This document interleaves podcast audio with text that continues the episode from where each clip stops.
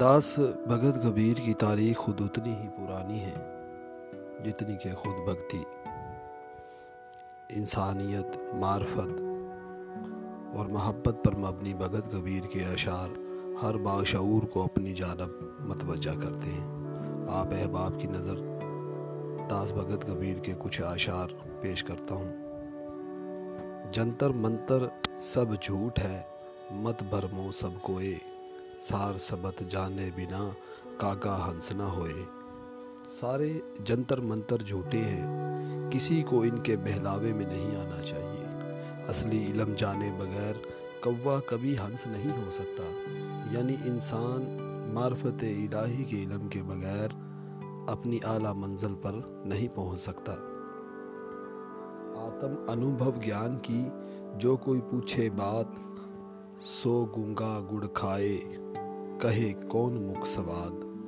اگر کوئی روحانی تجربے اور معرفت کے بارے میں پوچھے تو کیا بتائیں گے اس کے متعلق؟ کیونکہ گونگے کو اگر گڑ کھلا بھی دیا جائے تو وہ کسی دوسرے کو گڑ کا ذائقہ کیسے بتا پائے گا؟ چیر روپ ست نام ہے، نیر روپ بیوہار، ہنس روپ کوئی ساد ہے، تت کا چھانن ہار۔ اللہ کا نام دودھ کی طرح ہے۔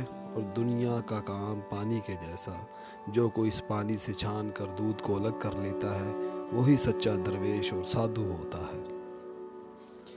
ایک کے سادھے سب سدھے سب سدھے سب جائے، جو تو سیوا مول کو پھولے پھلے اگائے۔